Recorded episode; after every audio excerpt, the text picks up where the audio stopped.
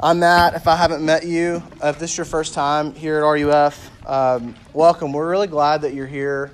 No matter what you believe, no matter where you are, no matter what you've done, we're really glad that you're here and we want you to feel welcome here. Um, RUF stands for Reformed University Fellowship, and we aspire to be a Christian campus ministry to walk alongside you during these formative years of college to help you grow in your faith. And we're seeking to figure out what it looks like for us to love God, to love others, to love Wofford. But we're a community of people before anything else. We're bound by the reality that God loves us. That before anything else, we want to be a ministry that teaches you from the scriptures and shows you that you are loved by God. And, and tonight we're finishing up our series in the messy life of King David in the Old Testament. And we've seen a few things about him each week. Um, on the one hand, he is so relatable. He's shockingly relatable. He's just like us. He's lived a very messy, normal Christian life of running away from God, of coming back to Him, of friendship, betrayal, of crying and laughing, of worshiping God, of being bitter and cynical towards Him, of being hungry and lonely. This is David's life. And he was a walking contradiction. We've seen that. On, on the one hand, his nickname is a man after God's own heart, King of Israel super big deal. On the other hand, he commits adultery and murder, and we've we've seen that, and his life falls apart because of this. Um, this is often where we live. Uh, on the one hand, we, we proclaim with our lips and we sincerely believe that Jesus is good and we're trying to follow him, and yet we have minds and hearts and actions that are prone to wander away from God as if we don't even know him at all. And so we too are walking contradictions like David. And lastly, we're looking at the life of David and finishing up here tonight. What we'll see is that David points us to Jesus like no other Old Testament figure. He points us to Jesus.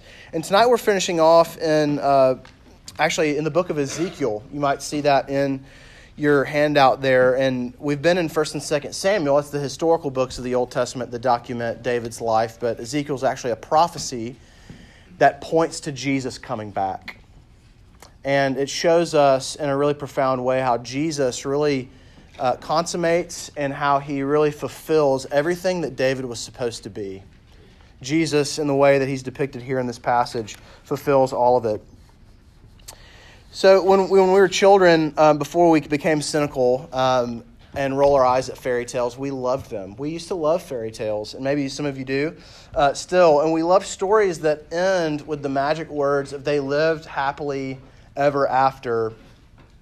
Fairy tales, they capture our imagination uh, as a genre like no other genre does. And they get down into our hearts where we, we they expose our longings and ask questions where we're like, is, is everything really going to be okay?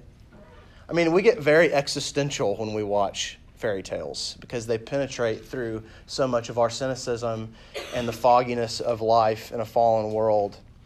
But as we grow older, we're more aware increasingly of how broken the world is.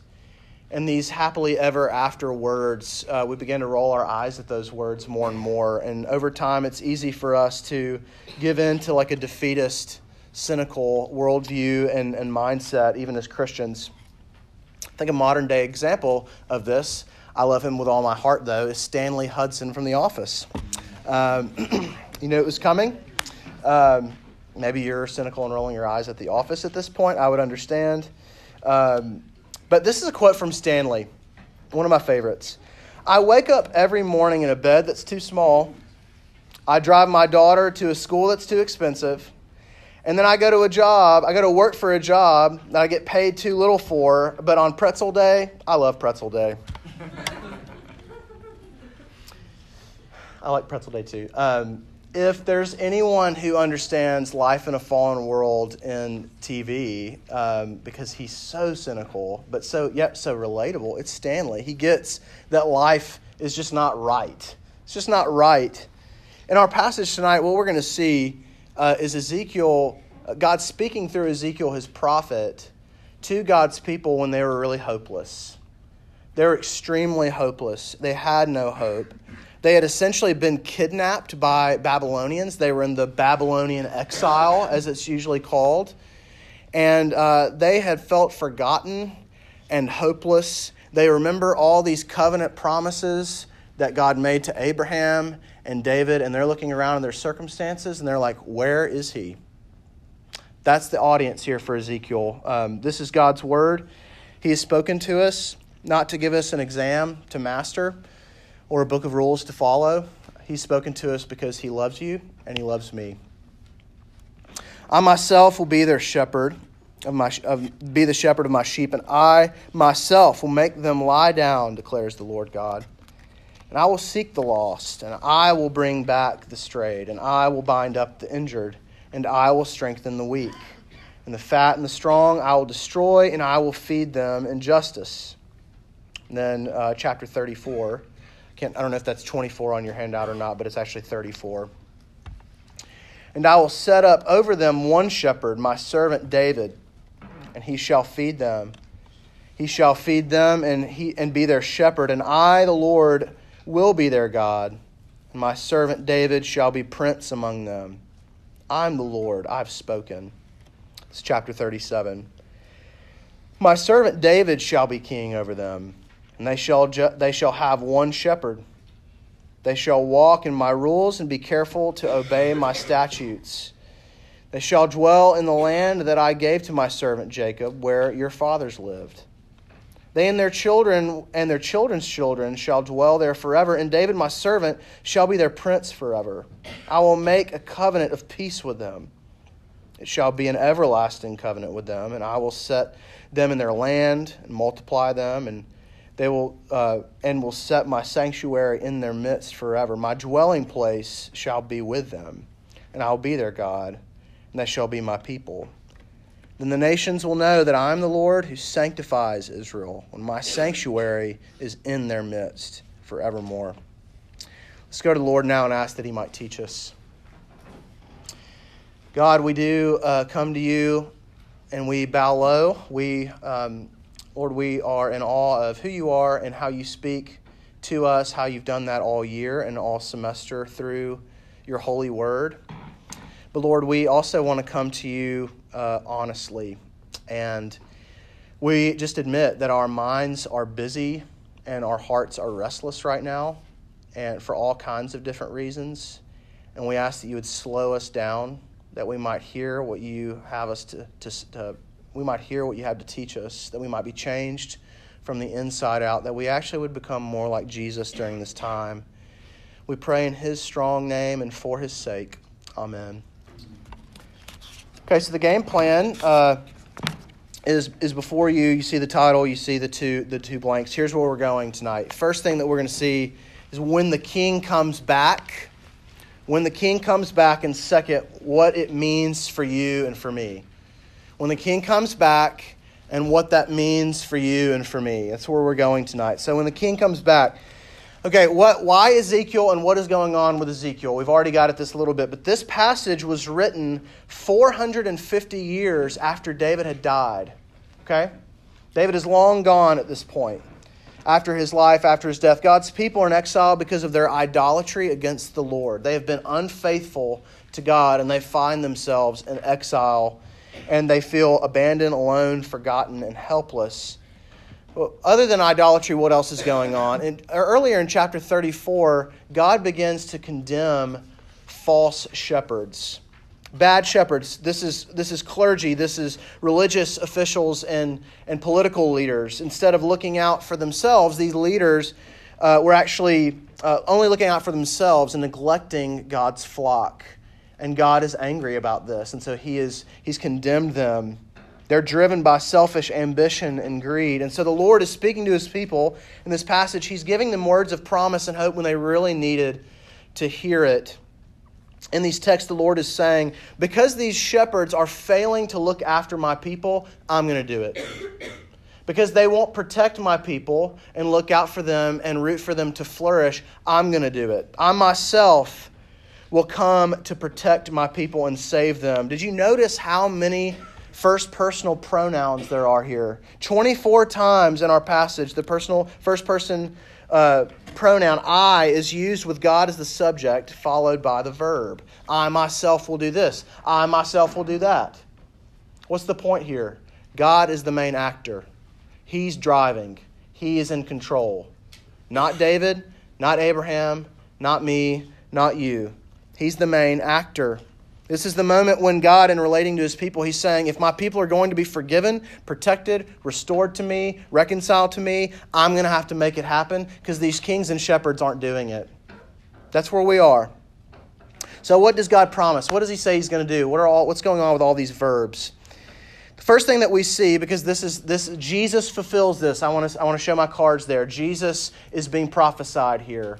Um, Jesus is the good shepherd that this passage talks about. The first thing we see with him is that he rescues us. Jesus rescues us. That's why Christ is described as a shepherd. Verse 12 and 16, we read that he's going to seek after and find his sheep. In 12, we see that he's going to rescue his sheep. In 13, we read that God's going to gather his sheep. He's going to go after them and bring them back. In 15, he says that he's going to be our shepherd. Jesus himself is the shepherd that we need. He seeks us out, he pursues us, he protects us. And you might know this, this might not be surprising. Sheep are not very smart. Sheep are not very smart. The Bible describes, y'all, the human condition, the human race, as those who have strayed away from our good shepherd. This is all of us. This is you and this is me. And I want us to think about this for a second. What does it say about us that we need a shepherd? It means we wander away. It means that we wander away if we're honest. And sheep wander away when they go away from the flock, when they go away from their shepherd, they actually don't know how to get back on their own. They don't know how to get back home by themselves. Someone has to come after them and get them. The shepherd has to, or they'll be lost forever. Christ is the shepherd that we need. He says he knows his sheep, his sheep hear his voice. He runs after them, he brings them back. David knew this, right? The Lord is my shepherd, I shall not want. He rescues us, but he also dwells with us. He rescues us, but next we see that he dwells with us. Look at uh, 37, uh, 26 to 27. I think that's the last uh, text there. I will make a covenant of peace with them. It shall be an everlasting covenant with them, and I will set them in their land and multiply them will set my sanctuary in their midst forever. My dwelling place will be with them, and I will be their God. They'll be my people. The nations will know that I'm the Lord who sanctifies Israel when my sanctuary is in their midst. Do you hear the intimacy of these verses? God is saying to his people that in the midst of their grief and darkness and wanderings and feeling forgotten, that he wants to dwell with them. He wants to dwell with them. He's saying, My dwelling place where I show up is where my people are. Wherever they go, that's where I'll be. That's what he's saying. You remember that crazy passage that we talked about like a month ago um, with the Ark of the Covenant? It's probably the strangest passage, other than this one, sort of, um, that we talked about this week or this, this semester. Why was that important? The Ark of the Covenant signified God's physical presence among his people. That was a big deal. Why? He wants to be with his people, he wants to dwell with them. But what he's going at in this passage tonight, he's saying, I don't want to dwell with my people in a wooden box anymore. I actually want to draw near to them in person. And that's actually, you know this, this is what Jesus does himself. God wants to dwell with us. God himself took on flesh and dwelt among us. Jesus, another nickname for him, another title, is Emmanuel. What does that mean? God with us. He's with me. He is right here, right now. This is who He is as the shepherd. God wants to dwell with us, and He would rather be with you and with me than anywhere else. And that's exactly where He is this evening. I want you to think about this. Um, think about the experience you've had with a close friend or family member. You enjoy them so much that it doesn't really matter what you do with them. It's just like it's just it's just it's just good. Like this could be a friend, this could be a family member. I, I remember experiencing this um, when my dad came in town recently. I had I felt tons of pressure to go into hospitality mode and entertain him the whole time, and I was like, "Dad, we can do this," and he cuts me off, and he was like, "I just want to be with you. I don't care what we do. I just want to be with you." That is what's going on, and y'all have people in your lives like this. That is God and His words to you and to me. I just want to be with you. I don't care what we're doing. I, the point of salvation and forgiveness of sins, all these things, I want to dwell with my people because he delights to be with you. He is a personal God, not a distant deity. He's a personal God. So, just as you are right here, right now, He adores you. He longs to dwell with you. You don't need to get your act together to make this itinerary for Him. Just be with Him. He wants to dwell with you. Because the Bible is not a story about us going up to God, the Bible is a story about Him coming to us. The Bible is not a story about us ascending to God with our good works and our Bible reading plans and our. It's Him coming down because we're so messy. It's Him coming to us to dwell with us. So God rescues us, He dwells with us. That's what we see. He's the true shepherd we need. One day and someday, He will dwell with us forever. He'll wipe away all tears. This is what He's promised. No more sickness, no more cancer, no more pain, no more, no more suffering. Why? Because we'll be with Him. And those things cannot exist with Jesus. That's the hope for the Christian. That's the hope for the Christian. And that's what He's going to do when, when He finally returns to the world. So I want to say this. Um, we're going to the second part here, what this means for you and for me.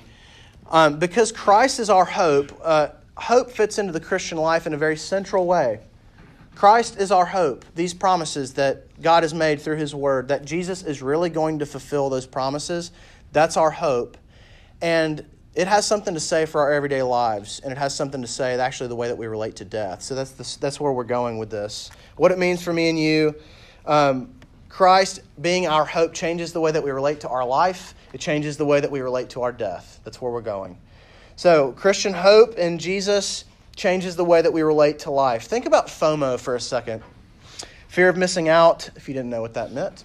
Um, yeah, thanks. Yeah, I know, like 2007 there. Um, what, what if I don't maximize on all my potential uh, at Wofford? Um, think of Greek life. So, sorority, fraternity stuff. Like, what, which fraternity and which sorority will maximize my potential on a social level and my status here on campus and with friendship? Because I, I, better maximize. Uh, campus ministries, which one am I really going to maximize and flourish spiritually the most? It has to be the, like good enough and perfect. You have to maximize. Organizations, study abroad programs, what will maximize my joy and look the absolute best on paper and on social media this summer and during interim?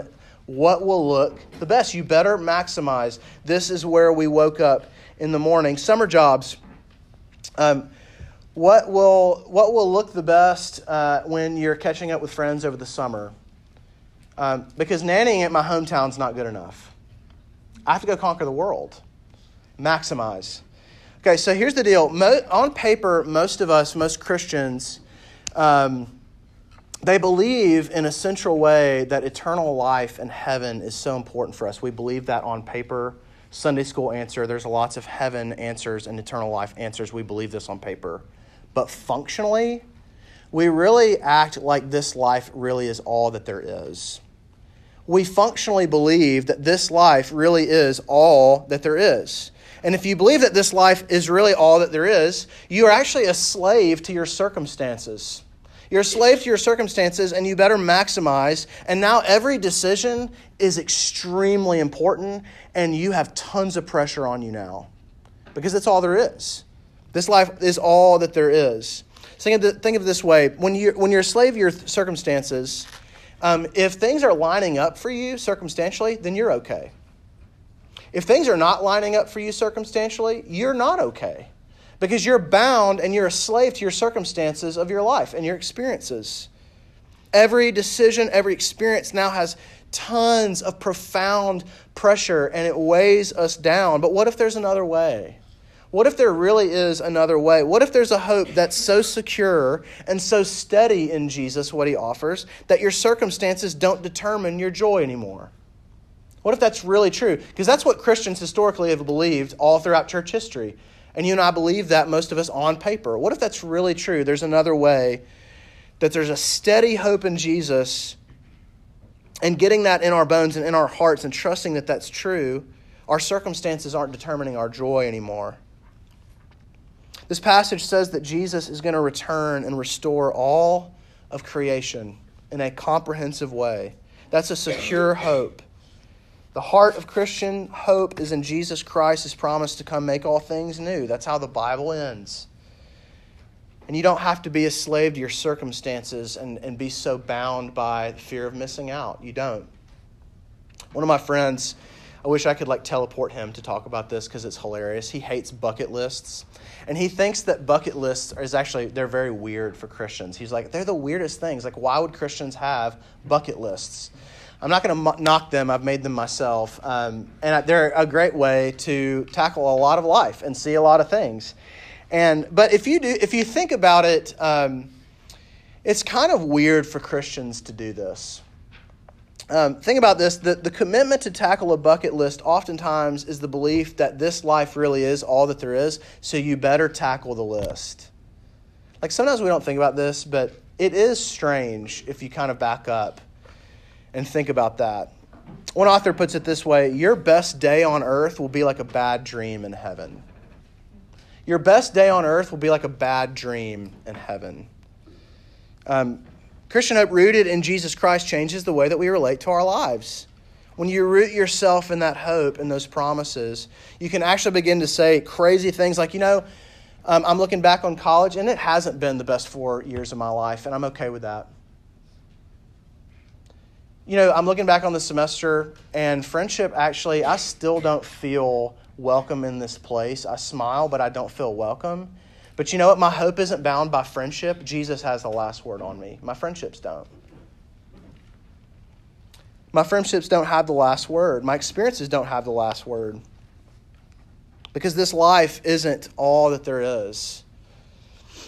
Hope in Jesus changes the way that we relate to life. I mean, it's like this summer when your friends are posting all of the photos this summer from their exotic adventures and their internships and you nannying in your hometown. And look i'm not like downplaying that. I hope all of like i would love for you to nanny you can nanny riggins please.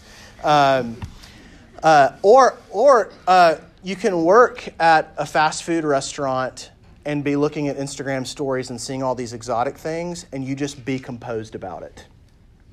Because your summer plans don't define you, they don't have the last word.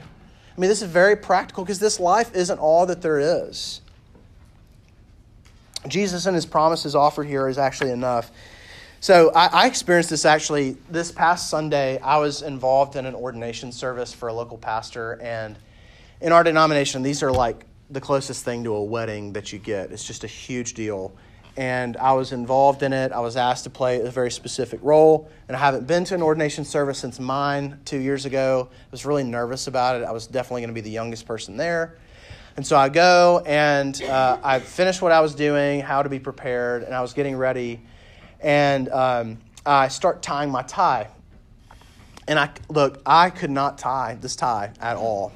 Um, after the 10th time, it was very clear that this was just not going to happen. I'm running out of time. I'm getting panicked. I'm also extremely picky about my ties. It's not going to happen. Um, so I began to get panicked about this. Seriously, y'all. I feel like I'm panicked as I talk about it right now. Um, and I, I remember I, I remember feeling like, what are they going to think about me? Because I know I'm not going to be the only I'm going to be the only one without a tie. Are they going to be disappointed in me? And I began to be controlled by the opinions of others in my insides, in my heart. I really did. This is Sunday night. Um, and what I should have done is stopped in that moment and, and really rest in the reality that the opinions of others have no final say on my life. They don't. Jesus alone has the last word on my life, not a bunch of old white people that don't even know me. um, Jesus does. The hope of Jesus and his promises for the future changes the way that we relate to our lives. It also relates to the way, uh, it changes the way that we relate to death, and that's where we're going next. It changes the way that we relate to death. So the hope offered in Jesus also changes the way that we relate to the inevitability of death. Do you know that Christians were the first people to, to use the term cemetery to describe graveyards? Y'all should fact check me on this. I'm, I'm like 99% sure that this is correct. Y'all can fact check me. But, um, and cemetery literally means dormitory. I don't know if you knew that. Um, so you can think of Marsh. um, you can think of Lesesne. You can think of Lesesne. Maybe not senior do- senior apartments, um, but certainly Marsh. So I've heard. Um, here's the thing: uh, cemetery and dormitory actually refers to a temporary sleeping place. A temporary sleeping place. So for Christians, y'all, uh, death is not the end. When someone puts you and I in the ground in a cemetery, they're putting us in a dorm- dormitory because we're going to get up again. We're going to get up again. Because death will never have the last word for the Christian. Jesus is really going to come back and wipe away all tears. We will be with God and dwell with Him in an everlasting kingdom. Did you notice the language of like forever and everlasting? That's what, that's eternal language. This salvation will not end. So uh, there's a 27 year old couple. A few years ago, I heard this story. Uh, Christian couple, newly newlyweds, and uh, the guy is diagnosed with testicular cancer a couple months after they're, they're, uh, they get married. And the cancer spreads everywhere, and uh, he has several rounds of chemo. And he meets with a pastor to talk about it. Pastor is caring for him, talking about funeral arrangements. He's just really at the end at this point. And he told the pastor, he said, I want you to bury me in a, in a pink t shirt, and I want to wear a Star Wars Yoda tie. That's what he said. Pink t shirt, Star Wars Yoda tie. Why would he want to do this? And my friend told me, he said, because my friend wanted to make sure that everyone knew that he was laughing at death in the face pink t shirt, Yoda tie, laughing at death in the face. Um, Walker, you can go ahead and get this picture up. So um, we're to show a picture of my, my older brother, who I, I, told you, you guys, a lot of a lot of you know this. Um, my older brother died when, uh, January 13th, and uh, stage four colon cancer. He had it for four years, super intense, and um, I spent the last week of my brother's life with him, never left him. It was amazing. And we watched uh, tons of Michael Jordan highlights because he not only was a huge Superman fan, like Christopher Reeve, OG Superman, um, but he loved Michael Jordan. We watched tons of highlights. And when I went to, I was driving to Franklin, I called one of my friends and he said, and I told him we're going to watch Jordan highlights and stuff. And he was like, Matt, you know that this is not the last time you're going to get to watch Jordan highlights with Josh. Do you know that? And I was like, yeah, I think I know that. And he's like, even if like even if he dies while you're there, which you should expect that to happen, this is not going to be the last time you watch these highlights with him. And it really it really struck me, and because death will not have the last word. Uh, my my brother, when he uh, was suffering through this, he died when he was 39, um, a couple of weeks before his 30th or 40th birthday. He would go to chemo and he would write these chemo updates um, from the chemo room, and he would call them. Uh, he would call everyone. Y'all, it's so emotional. Sorry, I'm bringing y'all in. Um, he would uh, he would write these updates, and he would call them greetings from the chemo room. Greetings from the chemo room. And uh, this is how one of them go, um, just to show that his, his hope wasn't in Vanderbilt oncologists, but in, in death not being the last word. Greetings from the chemo room. Um, Greetings from the, the Vanderbilt Ingram Cancer Center. This is my 46th chemotherapy treatment. Before I ask you to pray for me, permit me to share 10 reasons that I'm grateful today. And my brother was also a pastor, so he just talked way too much. Um, and he lists 10 things. This is number seven Jesus is alive. This is the source of my hope, it's the engine that powers my entire life. The same power that raised Jesus from the grave is available to me 24 7. And you too, by the way. Let me tell you something the quality of your life will be determined by whether or not you believe that Jesus really came back from the dead. People who actually believe this are marked by a resilient hope that cannot be attained in any other way. The moment Jesus stepped out of the tomb, the clock started ticking on disease and despair and death. Life is brutal, and the only way to flourish in the midst of all of it is to trust and follow the risen, Lord Jesus Christ. Y'all, hope for the Christian is rooted in the reality that death won't have the last word, that King, the King Jesus that David points us to actually came. He actually died as a historical person, and he got up, y'all. He got up. And he destroyed death once and for all. And he's alive. That's our hope. This changes the way we relate to life and changes the way that we relate to death. So I'm going to end as if we're not emotional enough. I'm going to I'm going to talk to seniors now. Um, um, I'm talking to all of you. I'm going to zoom in on the seniors. Um, we love you guys. Um, it's been so. Oh man. I feel like we should like take a 30 minute. Like, can we just get it all out and then come back? Um, Ivy and I love you guys a lot. We're going to miss you a ton. Um, and when I think about the men and women you're going to be in 5, 10, 15 years, oh, man. oh, the kinds of husbands you'll be and the kinds of wives you'll be, um, the kinds of surgeons you'll be, and, and lawyers and. Um, elders and deacons of churches and Sunday school teachers and nursery workers. Um, um, kind of neighbors you'll be, um, the people you're going to make laugh, and the people you're going to cry with. Um, this is really going to happen. And uh, I'm so grateful when I think about that.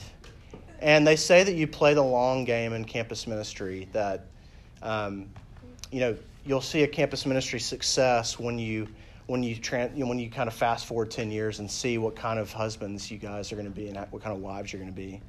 And you're just going to be good ones. Um, you're going to be good ones. We're going to miss you a lot. So based off our um, and we're done two things and i'm done two things and i'm done um, but now this is for everybody, but I, but specifically for seniors. Y'all are like, please stop. Um, I know. um, two things I would say. Here's what I, I seniors. I want you to hear me, because um, it's the last time. Um, two things. First, abide, abide in Jesus. Abide in Jesus. And here's what I mean. In John 15, when Jesus looks around, he's telling people who he is, and he uses all these I am statements that he would use I'm the door, I'm the good shepherd, I'm the vine, you're the branches. He would say, Abide with me. Abide with me. And what he was saying is what one person uh, translated and paraphrased I want you to make your home with me. Make your home with me. Because we don't use abide language anymore, really. Some translations say remain in me. He want, he's saying stay with me. Abide with me.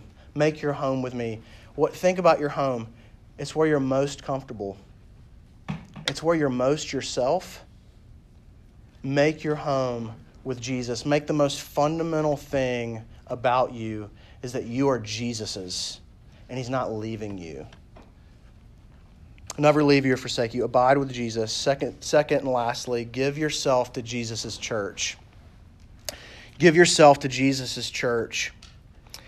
The sad reality is that, that for you guys, seniors, um, RUF as, as a campus ministry, in terms of just a student's perspective, it's stopping. It's stopping tonight. We don't have to ignore that. Listen to me. The church endures. The church endures. Like there might not be a large group uh, this time next year. Some bro is going to be preaching a sermon and doing the sacraments. Find a local church male or female. Um, the first, uh, the first thing that I want you to do, uh, the first thing that I want you to do when you get to your hometown, and uh, you unpack your bags and you get settled in, is not to call a friend. I want you to get on the internet and find a local church to get to visit that first Sunday. Give yourself to Jesus' church. It will endure. Our RUF will not endure. Jesus made promises to the church he did not make to RUF. That's just reality. Give yourself to a local church. And now I'm done. Um, I'll say uh, thank you for an amazing year to all of you guys, and um, I'm I really thank you for letting me share this part of my life and how this year has been. Y'all y'all have known we have really limped through most of this year, and y'all have carried us in so many ways. So we are so grateful for you, um, and so Thank you. Good to be with you. Let me pray.